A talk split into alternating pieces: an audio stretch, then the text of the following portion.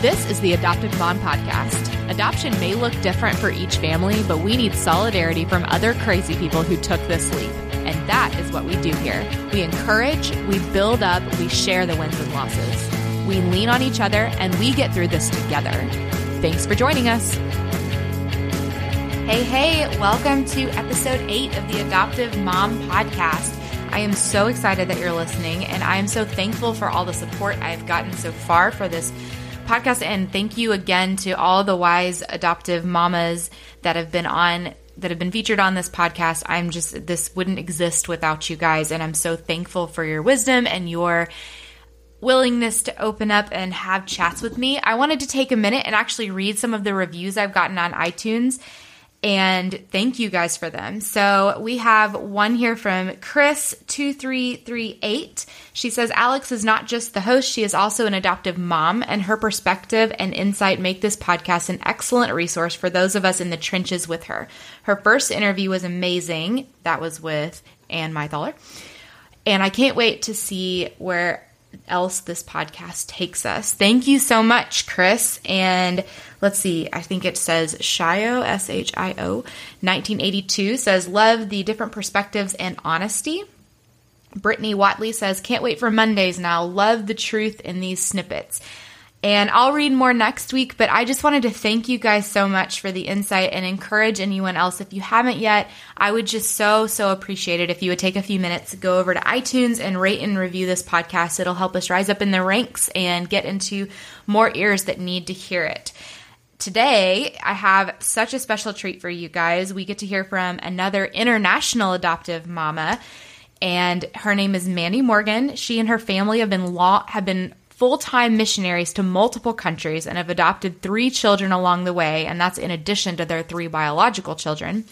We got to chat about attachment with your adopted kids from other countries, all the fun logistics that go along with international adoptions. And since they are a white family and they have adopted from both China and Haiti, we got to talk a little bit about adoption and race. It was such an eye opening interview, and I'm so grateful that she was able to chat with me. I did things a little bit differently this time. You know, usually I like to pick a topic that they are an expert in and hone in on that, but Mandi was just able to share wisdom on so many different facets of international adoption, and I hope you enjoy her interview as much as I did.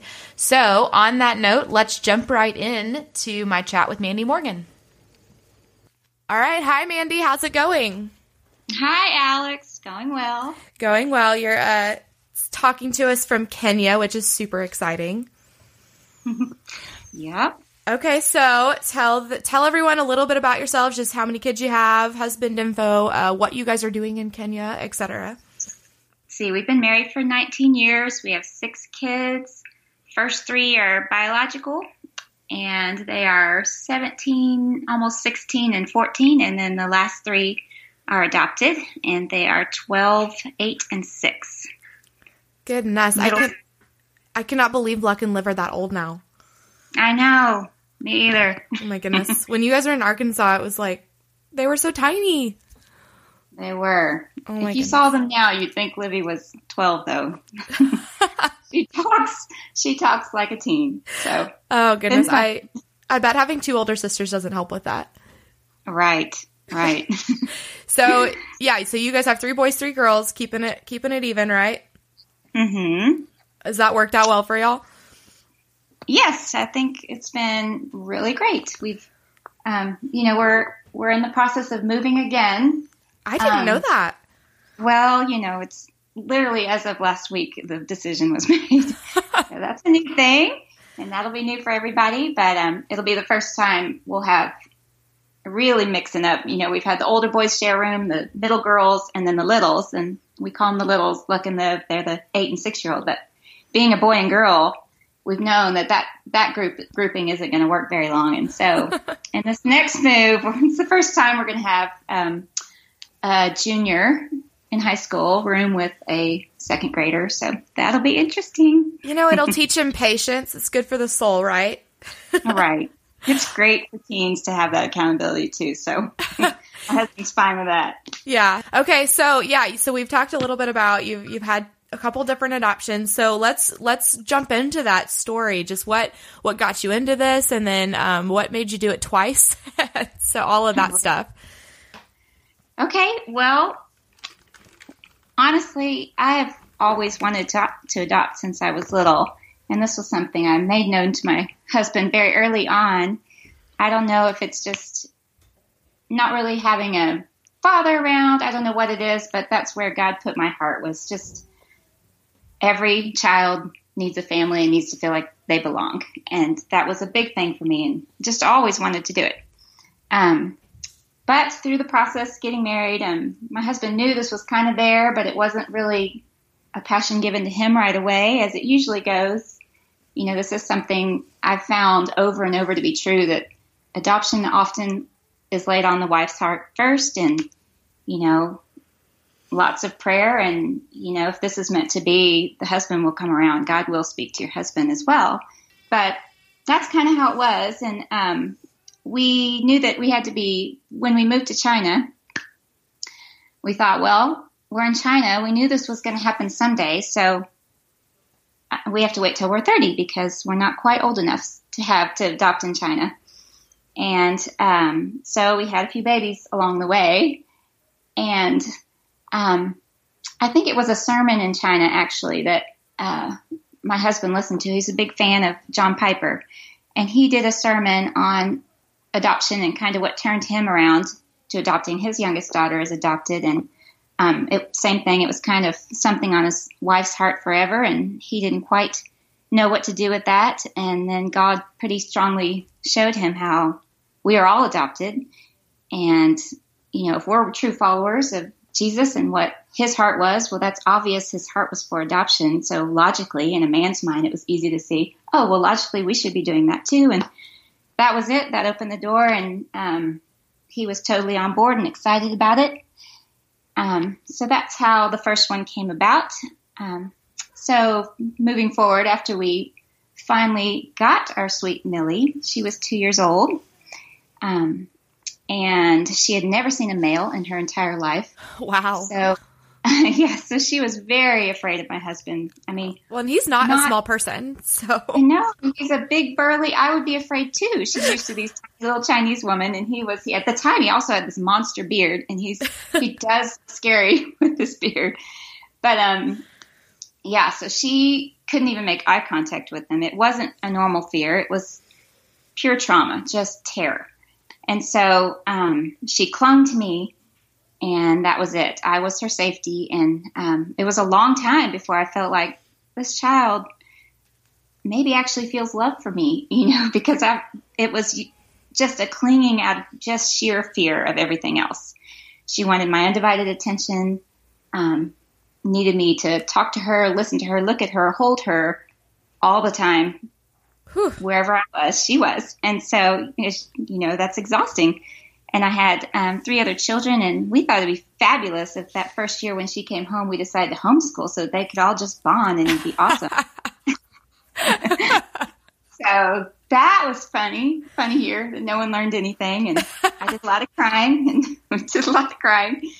But, um, you know, years pass and things got better and my husband was great about dealing with that rejection, and um, course now she's she's got him wrapped around her finger, and they're very close, and it's sweet to see. But um, anyways, moving forward, when she was about four and a half, um, was when we were finishing up in China. We'd been there for almost ten years, and we were passing over things to local Chinese, which was kind of the goal and we were going to start this whole thing over again in South America, somewhere in Central America. Um, so we were in America, just on a quick visit with family in the process of moving to Costa Rica. And so it'd be the first move that our family had made because they'd all lived in China. And um, I remember during this time, car trips were kind of the one time I could ever read a book. So I loved car trips because all my babies were strapped in and I could read. And so I had several books lined that we were going to read that summer while we were traveling around visiting family. None of them had anything to do with adoption whatsoever. but of course, after each book Casey would look over at me from the driver's seat and just know that I was just bawling. Be like, I know what it is. I know what it is. I'm like, I know. It's just these books have nothing to do with adoption, but at the end of them, God is just pounding it on me that this is where my heart goes. This is what we're supposed to do. I know we're supposed to adopt again. And I thought he is going to think I'm crazy. And we are about to make the biggest move of our life. And, you know, I looked back at my kids sitting there about to make the biggest move of their life. I thought of Millie, my one from China, who had finally found her place as the youngest and the only adopted. And she was dead set against not having any other kids with those characteristics in our family. She was the only one. So she was not for it.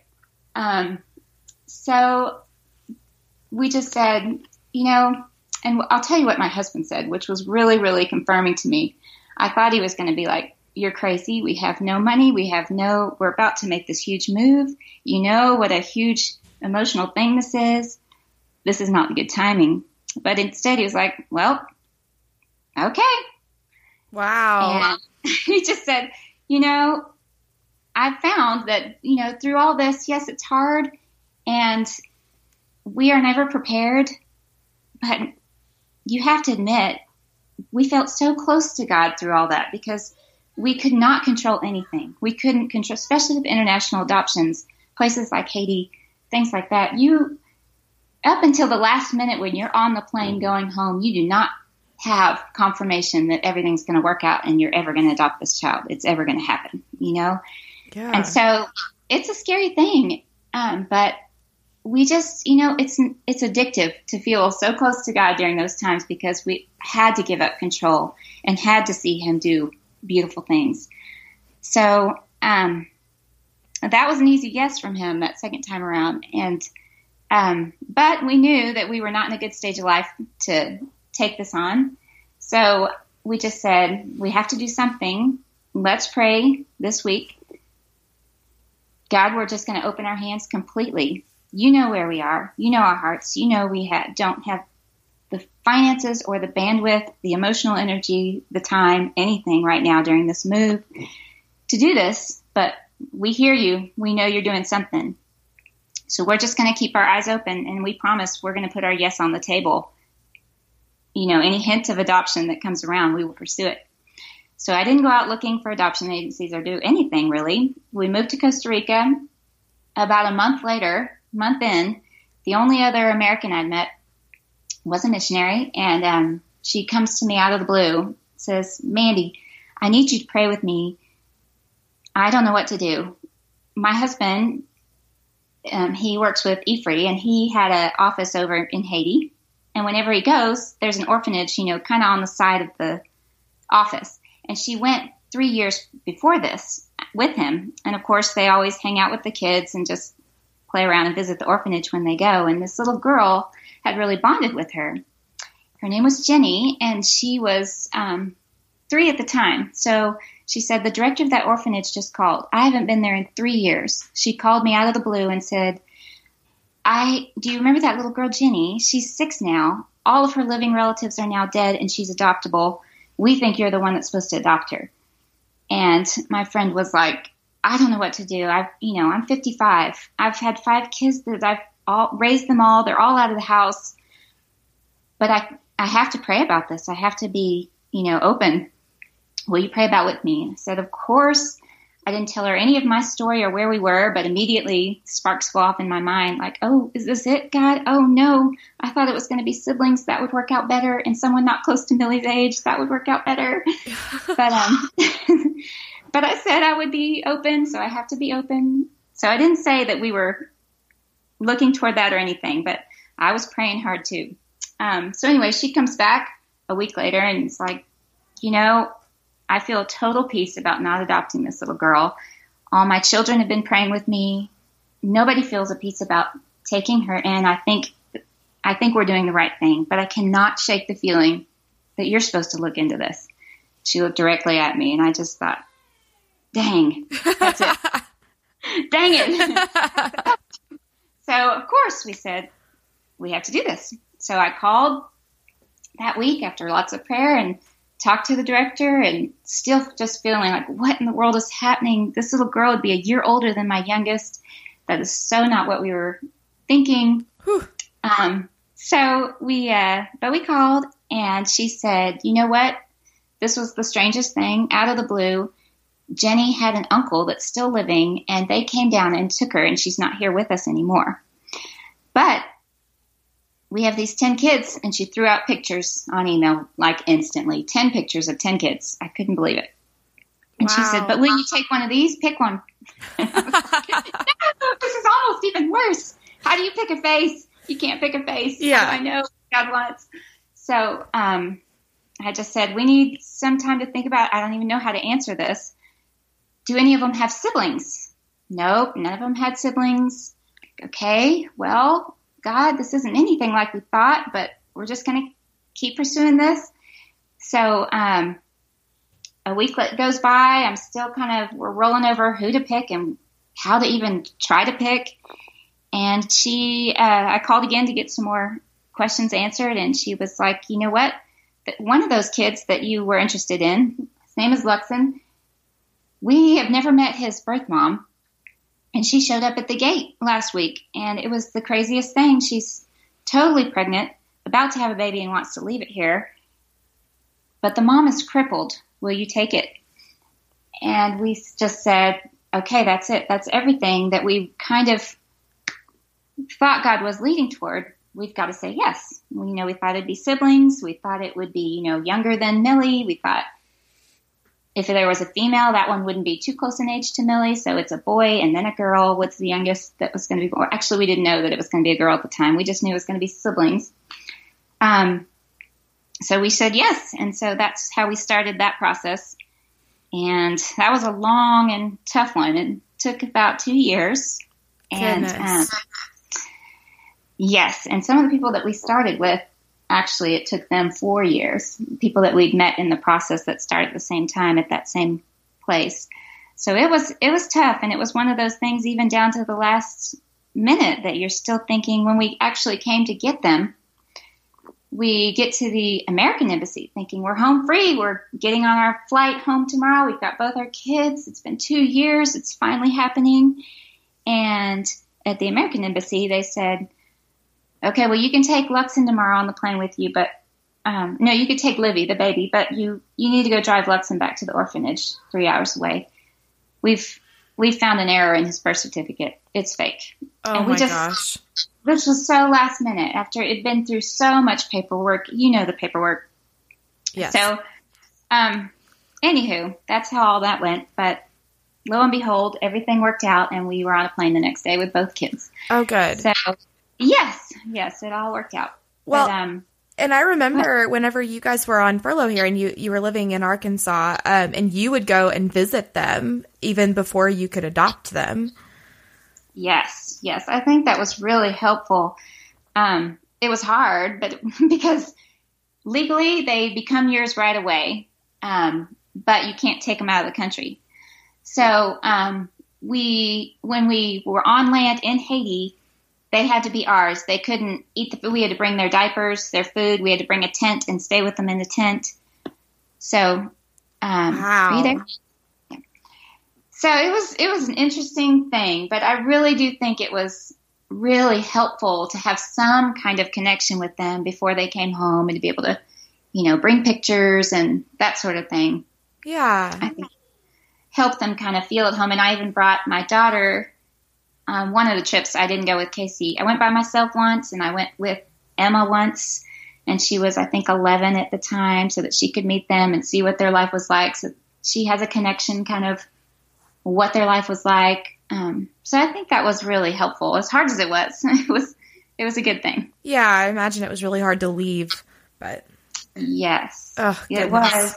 I tell you, the first the first time I left, bawling, screaming, crying. But by the last trip, it was like no more tears. It was just like, okay, there's that person that comes sometimes and leaves again. You know, that leaves for you know half a year. So that was harder. It was harder when they stopped crying. Just like that's just my life. People come in and out, you know. Oh, goodness. Well, yeah. and I I imagine there's some, you know, some semblance of like is this actually ever going to happen for them? Right. Right. And they were too young to understand what was going to happen, anyways. It's just this random lady that comes and puts me in a tent with her for a week every couple months. so Br- brings us a few things, and you know, then yeah, the snack lady. We get to eat when she comes. That's awesome. okay, so um, does that? I mean, that kind of brings us to the end of your adoption story. I remember when you brought them home, and it was just so awesome. And I feel so blessed. I mean, we all feel so blessed that that got to happen when you were on furlough. So we got to see them and see their homecoming, and that was awesome. Mm-hmm.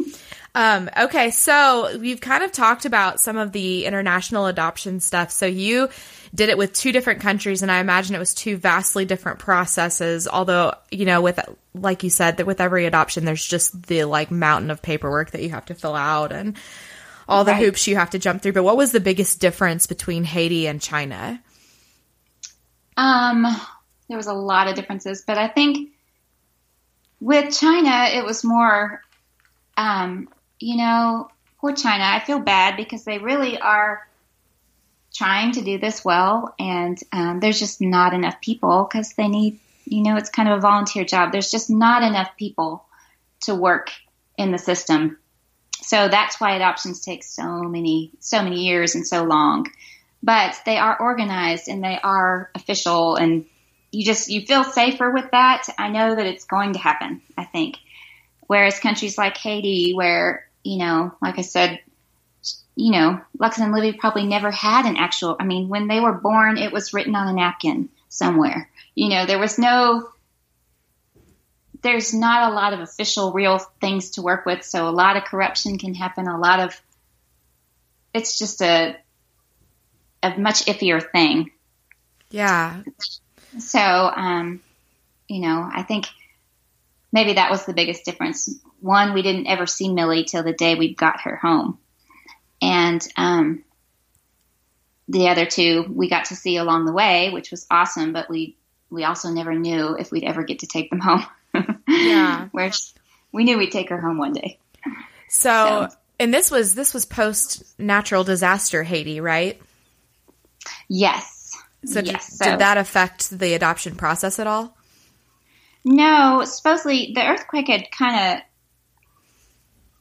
given some people that were in the pipeline. That was a couple years before. Immediate, they just let a lot of them out, and they sped up a lot of things.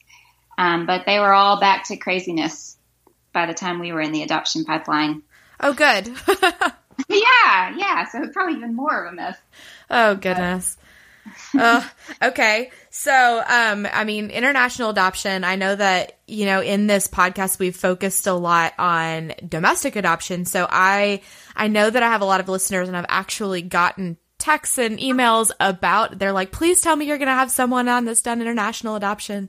Um, so like, what would you say about just patience in those situations and how would you encourage these people who are about to like, wade into this water and you're kind of I know that you're like you don't know what you're about to get into, but what would you say to them kind of in a nutshell? Um, well, I don't I know that's a lot it's true with other countries too that are kind of like Haiti, but there's it's helpful I've found to be you know there's Facebook groups of people that are waiting cuz then you get the most up up to date information. Hey, I heard, you know, IBS is doing this. There's going to have a big load coming through. You know, you just you hear what other people are going through and it gives you assurance that okay things are moving or things aren't moving and all these people are feeling it too because a lot of times you just don't feel like you know what's going on you know on their side of things. So um, being a part of a group that's in it that's kind of in the same process as you is helpful. Um, what was the question again? No, no, Sorry. you're totally fine. It's uh, there's so many details with this adoption thing that I feel like it's so easy to get uh, just lost in the explanation right. or the just uh, everything. Um, no, I was just asking about you know we've we've had a lot of people contact me about um, about international adoption and just hoping that they can hear from someone who's been through it. So I was just asking what you would say to those people. So that's great. Just okay. get, getting that support and um, and support. Pass the time by finding ways to make money that you feel like is you know going towards your adoption. I know that was something people did just to help them pass the time and feel like they're being proactive because a lot of the waiting you just feel like it's totally out of your control. It's out of your hands. You've done everything you can and now you just have to let it be and hope that you know the country responds and things happen and you can't really control anything once you do your part so you know a lot of people will sell t-shirts do things that they feel like you know i'm doing something i'm helping the orphanage we're raising money toward that you just you feel like you're proactive in the process instead of just dying, sitting your twiddling your thumbs, waiting. Yeah, no, that's great advice. I imagine that that process is not good for anyone dealing with anxiety. So, uh, finding some distraction is probably a really, really good advice. Mm-hmm. Um, okay, so we've we've talked a little bit about it. Just that we've said, you know, two different countries, two different races, and you guys are uh, Caucasian. So mm-hmm. you've got a lot of um, a lot of racial mixing mixing going on in your house. Let's talk about that a little bit. Um, and I have a funny story actually to start us off because we've taken pictures of you guys. And mm-hmm. at one point, we were taking pictures of all the kids, and they were all holding hands. And Casey said to us, like, hold on, hold on, let's, we need to spread out the whites a little bit more. And that was just the funniest thing to me. And so you guys obviously have a sense of humor about it. And I know that your kids probably don't you know, feel a lot of difference within your home. But how have you guys? What are some experiences you guys have had with um, with the multiracial family? Yeah, it's been, you know, it's been fun that we've lived in a place where Millie is Asian and it's all Asians and we're the minority. And we've lived in Arkansas where our white kids, you know, were majority at their school and, you know, the others weren't. And now we're here in Kenya where all, lo and behold, you know, they can't, the Kenyans can't tell our Haitians, diff- you know, that they're different from them. So, um, it's been really sweet how we've kind of been able to be in a place where everybody's had a time in life where they feel like they're in the majority. Yeah. You know, and the rest of the family is minority. So, um, it's, I don't have any bad things to share. I think I have some funny stories. There were some places in China that we went that, um, were, uh, you know, in villages and things where people where they had never seen another white person and so adopting was kind of a new totally new thing to them and we've had comments that would just blow you away like what in the world? How why is your daughter chinese and you're white? And you know i'd say you know we just we've been living in china so long that the last one just came out chinese. And like oh yeah yeah makes sense. You know just have a lot of funny stories. But um for the most part, I think it's been, we haven't had any hardships. We haven't been in America during some of the hardest years, which I think have been recently. So I don't know how all that would go, but um, I do feel like since we've started this adoption process, you know, we knew nobody who had adopted when we first had Millie, and now it's hard to find any of our close friends around here, you know, in the missions community that don't have at least an adopted child, and they're often from some somewhere else. So it feels very normal to my kids. They feel very normalized here, and lots of adopted kids, and um, it hasn't been it hasn't been a big deal. That's really, say. really, really awesome. Um, yeah, that's that's great. How have your kids? Did they see any difference, or did they even notice at all? Oh, of course they do. I mean, my daughter, my youngest, who's from Haiti, you know, her hair is like the bane of my existence. And, but I found culturally, you know, that's one way that you, in that culture, you can't just show up at the grocery store with your kid with bedhead and pajamas on. That would be, you know, like I would with my, with my Emma. But if I did that with Livy, it, she would just look like a totally unloved child. That is showing love to your child. You need to keep that hair nice and done. And it's a tough job. Yeah. to, so, um, you know, we try to do things that aren't going to upset or cause a lot of differences among where we are, especially here in Kenya. I always keep her hair as nice as possible. But um, they they don't. I mean, we've made. I think my husband's really good about humor that's helped us in a million situations, but it just lessens any kind of tensions or feeling weird when we make it weird. You know, we we yeah. we joke about things. We we often make our racial differences a funny, funny thing in a way that, yes, we all belong. We're all in the same family, but we're not going to make you feel weird. Like you don't have to pretend that you're not Asian or that you're more, you know, don't be afraid to, you know, if you want to hip hop and do these things that culturally we think are more, you know, go for it. It's kind of in your blood. You do dance that way and it's awesome, you know?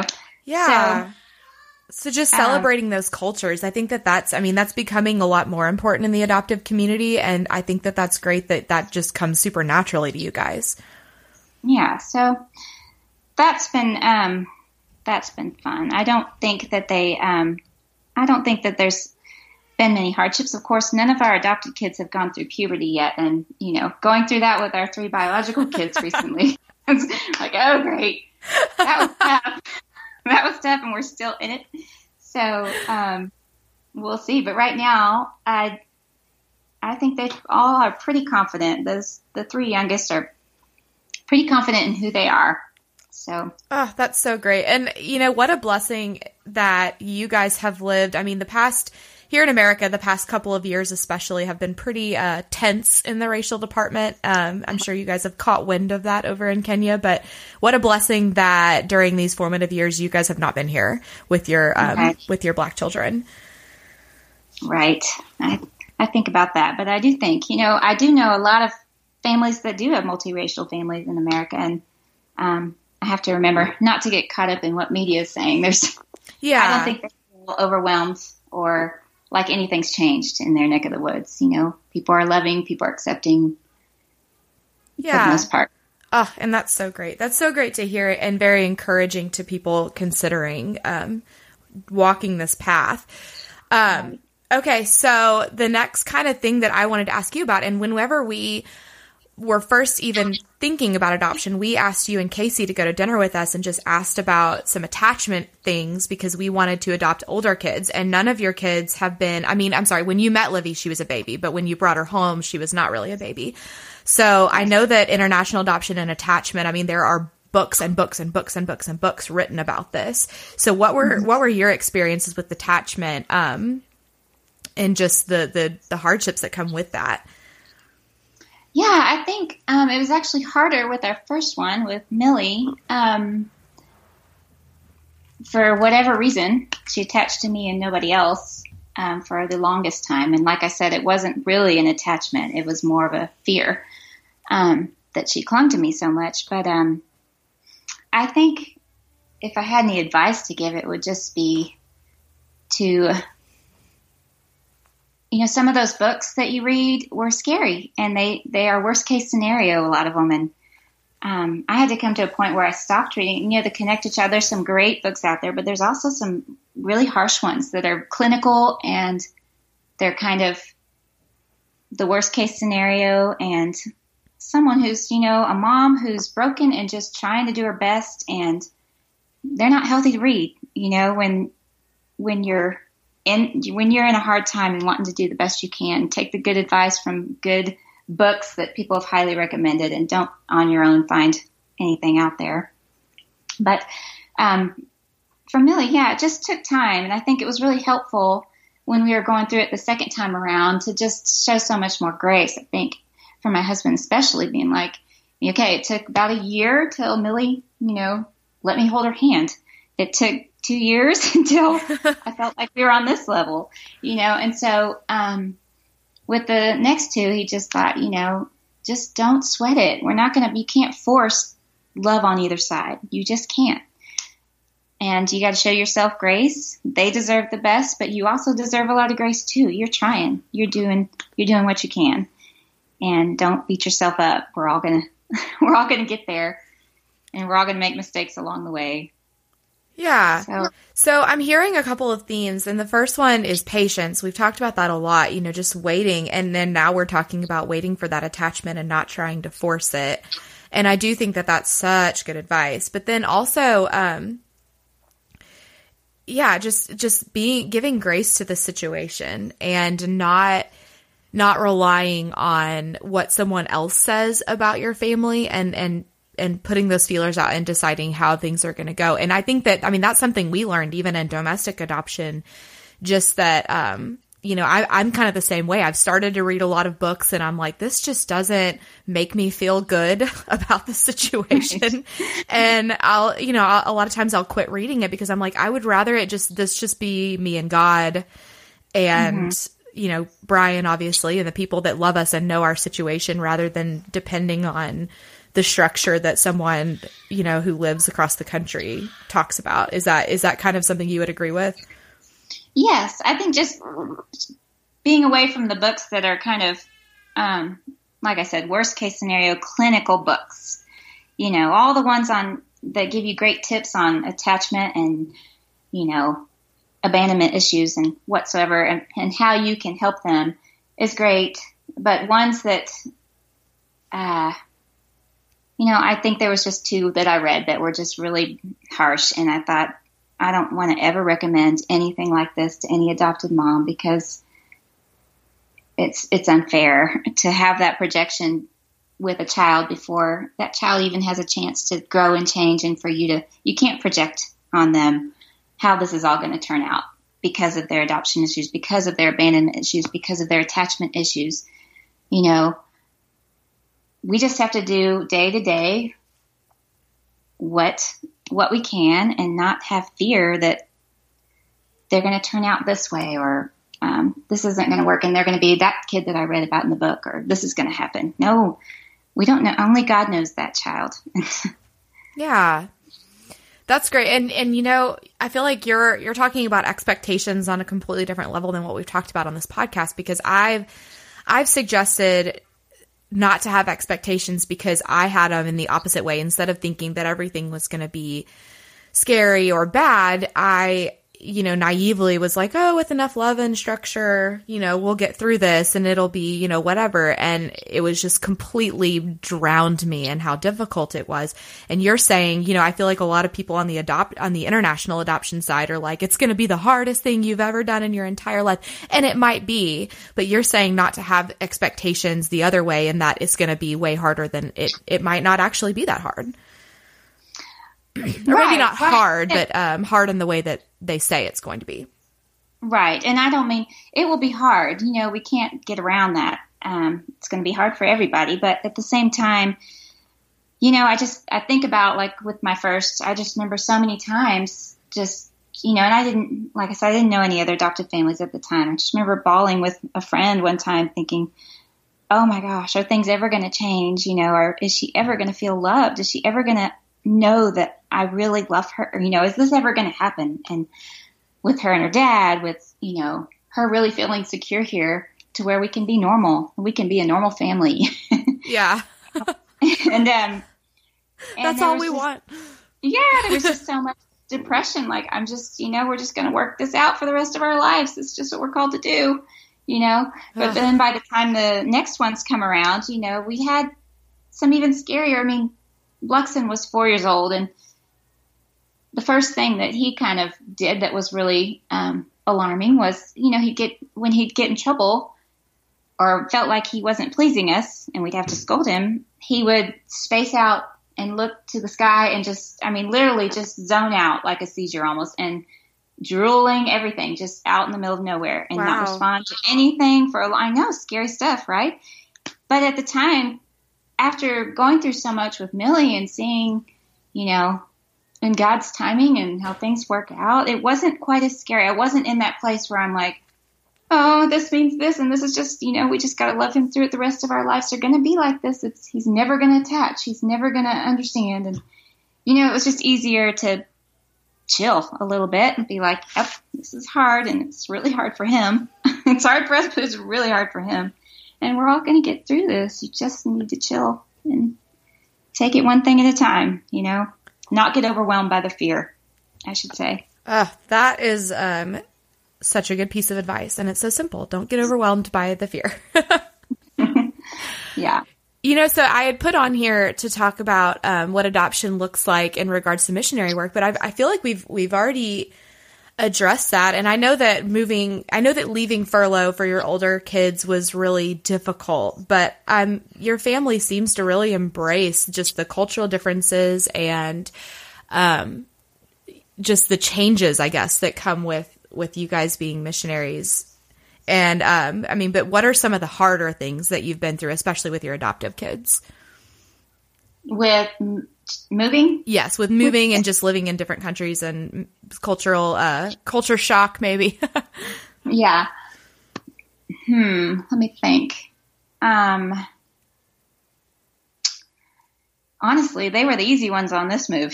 My three teens, my biological kids that really struggled. But um, let's see. Um. Hmm. And it's totally okay if you don't have anything. I just didn't, you know, I know that a lot of people listening are probably uh, not missionaries, but I think that I think that mainly I was wondering just if that that culture stuff had uh, put any strain on your family. Just your family looks so different already, and then you're you're moving to places where maybe they haven't seen a lot of that. But Okay. Um, yeah, I really can't think of anything. The only thing I can think of would be positive. I mean, we've seen a lot of just by seeing that it's possible. It's you know, it's kind of a big thing, and it has been for a while, which is super awesome. That adoption is becoming such a big thing in America. Um, but it's not like that in a lot of other countries still, and so being a place like China, where you know it take us forever and so much trouble to adopt. Whereas, you know, we we meet Chinese every day. They're like, "What? What is this?" They've never heard of it. They don't know why would you do that. What? They don't understand it. And then as they get to know us and being believers, and it becomes more normal. And we've just seen so many other Chinese families that have adopted. It's much easier for them. So much easier in your own local country to adopt. So we've seen such a good positive effect that they, you know, that it has on on just kind of spreading the love of adoption and making it more normal. And um, same thing here in Kenya. You know, it just closed, and so Americans aren't able to adopt here anymore. But you know, the Kenyans can. So all these little babies that you know, we have all these little areas with like kind of you can foster out kids, and so a lot of missionaries will take in a baby for a weekend or do you know just little things here and here there. But the Kenyans, you know, are seeing this and being like, but I can still adopt. This is something I can do, and um, it's just becoming more normal. I think I should say it, it seems more normal when they see it. It's been a, a very positive thing yeah, culturally. Oh, that's amazing to hear. I love that. I love that because I feel like in our in our tiny little American box that we like to put ourselves in, we we think of adoption as a very American thing, and so it's just great to hear that um, that it's not. Right. It's almost even sweeter when you see, uh, you know, a Kenyan family. Like, oh my goodness, we can adopt right here, and it's a Kenyan baby, same culture. It's awesome. yeah, absolutely. Um, okay, so I kind of have some like uh, little closing questions, and you can take as much time to answer them as you need. Um, I didn't want you to think it had to be like a quick answer type thing, but so um, what do you wish that someone had just looked you in the eye and told you at the beginning of this journey and just made you believe it? Hmm.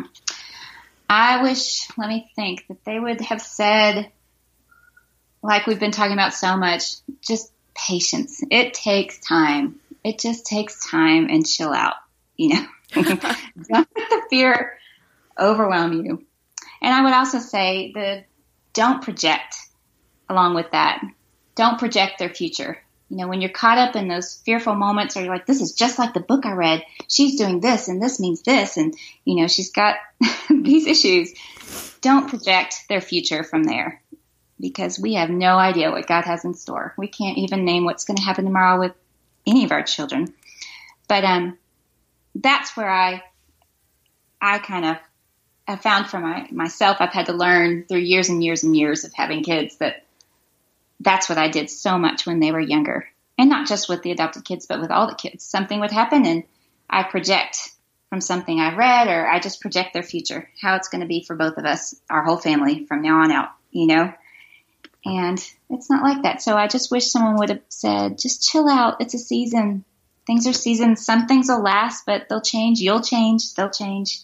Oh, You know. that's so good to hear because I am in that season. So it's uh it's a struggle every day to not just be like, this is what my life looks like now forever and ever. This is just what it's gonna be.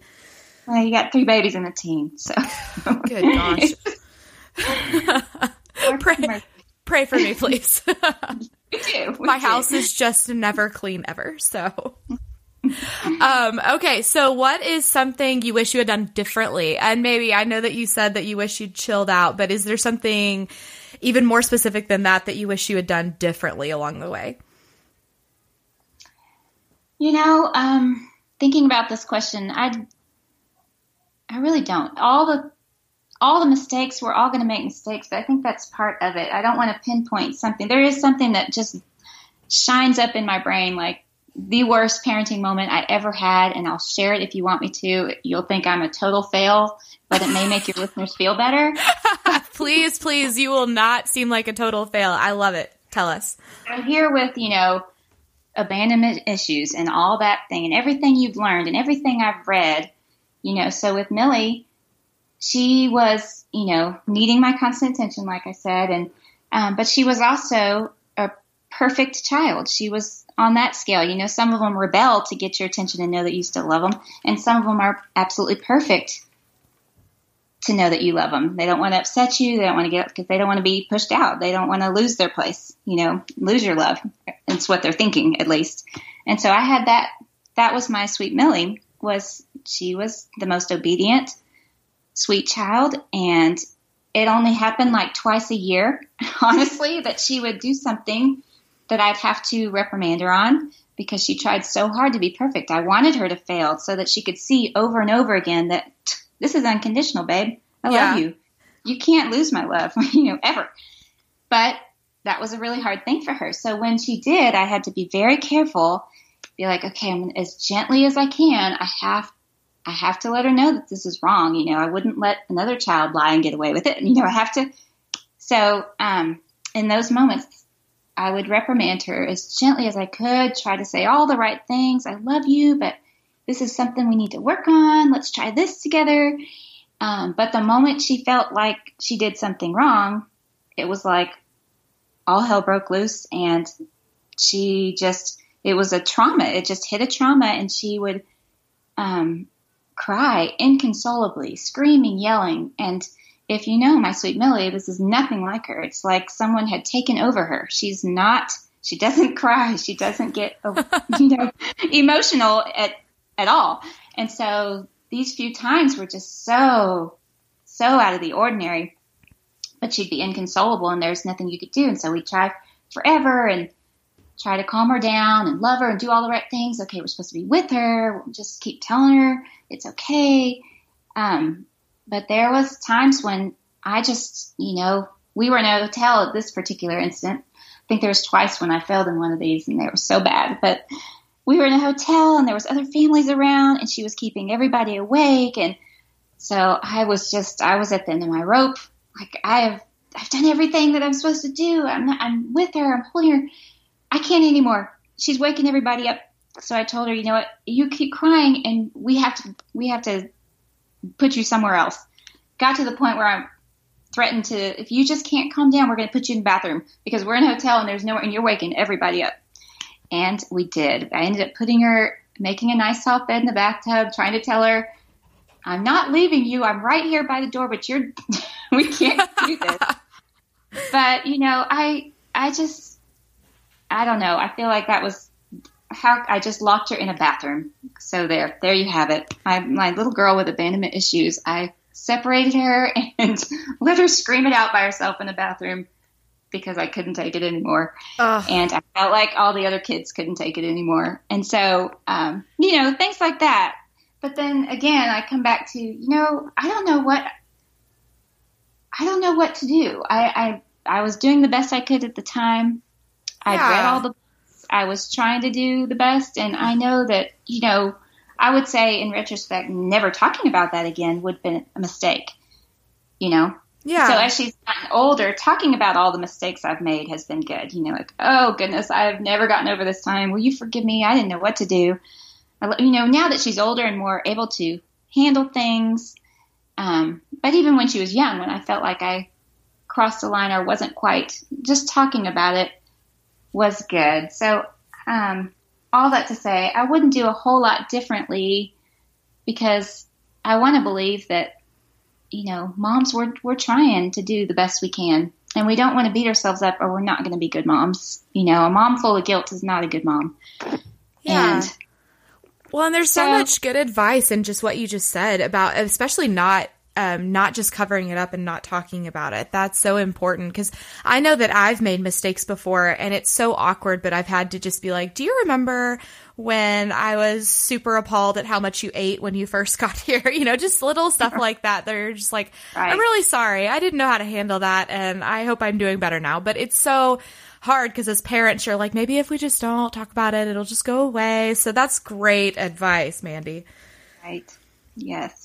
Uh, okay, so what is your favorite way that, and, and obviously your situation is a little different because your um, your tribe changed a lot, but obviously your home tribe wasn't around for a lot of it. But what's your favorite way that your tribe supported you? And then what is maybe a way that they uh, that you felt not supported, just a comment or something that was um, meant well but made you feel made made you feel not good?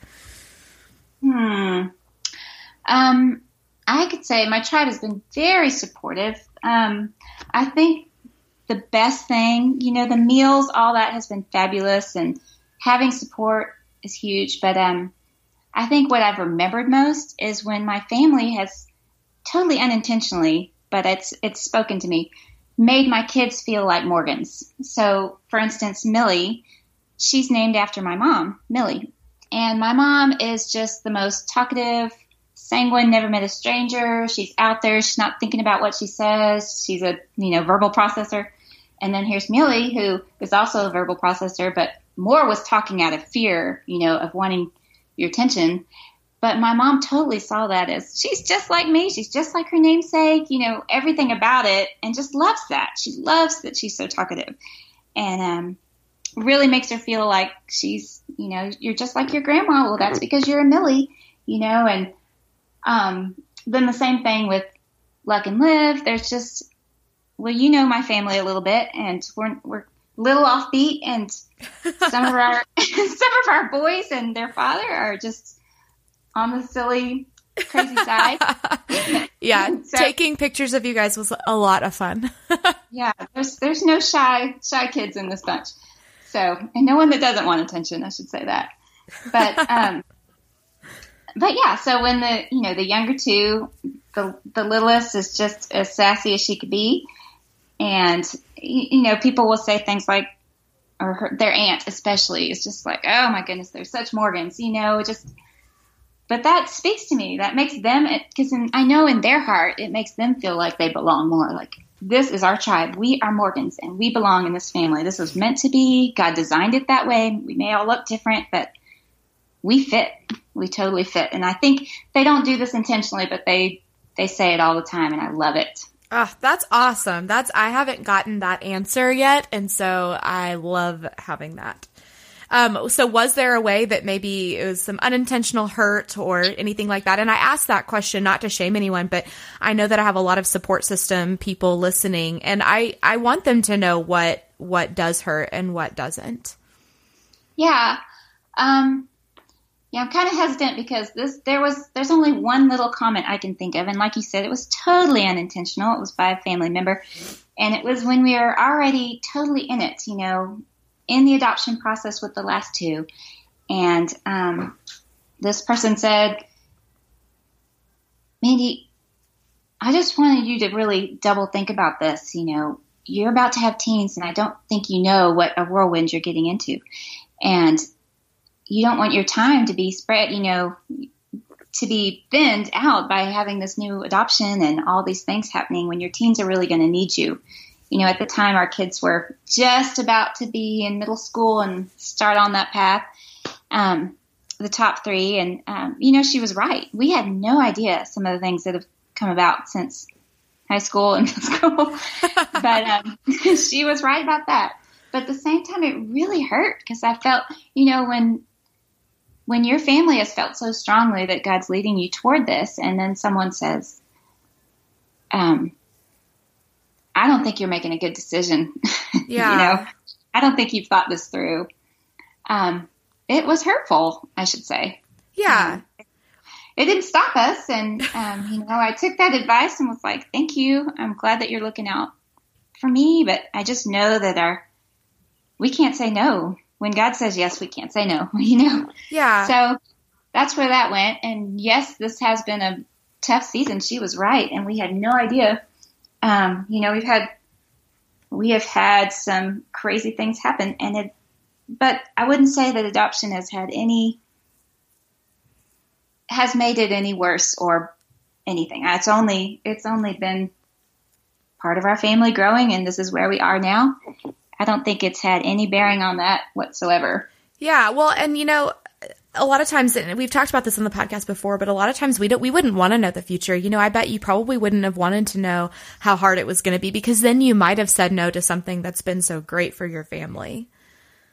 Right, right. And I think just I know people aren't looking into that family specifically. Like, does she even know how long we've prayed about this and thought about this and really felt led by God? You know, like does she even we don't know what that family's been through that's led them to this point in adoption. And so don't hinder them from it i would say. Yeah. Oh that's good advice. Okay. So what's your biggest encouragement to you know so a, a mom that's in a similar situation to you maybe they've adopted internationally and they don't know um, what has possessed this child to freak out like this or you know whatever those difficulties look like what encouragement would you give her?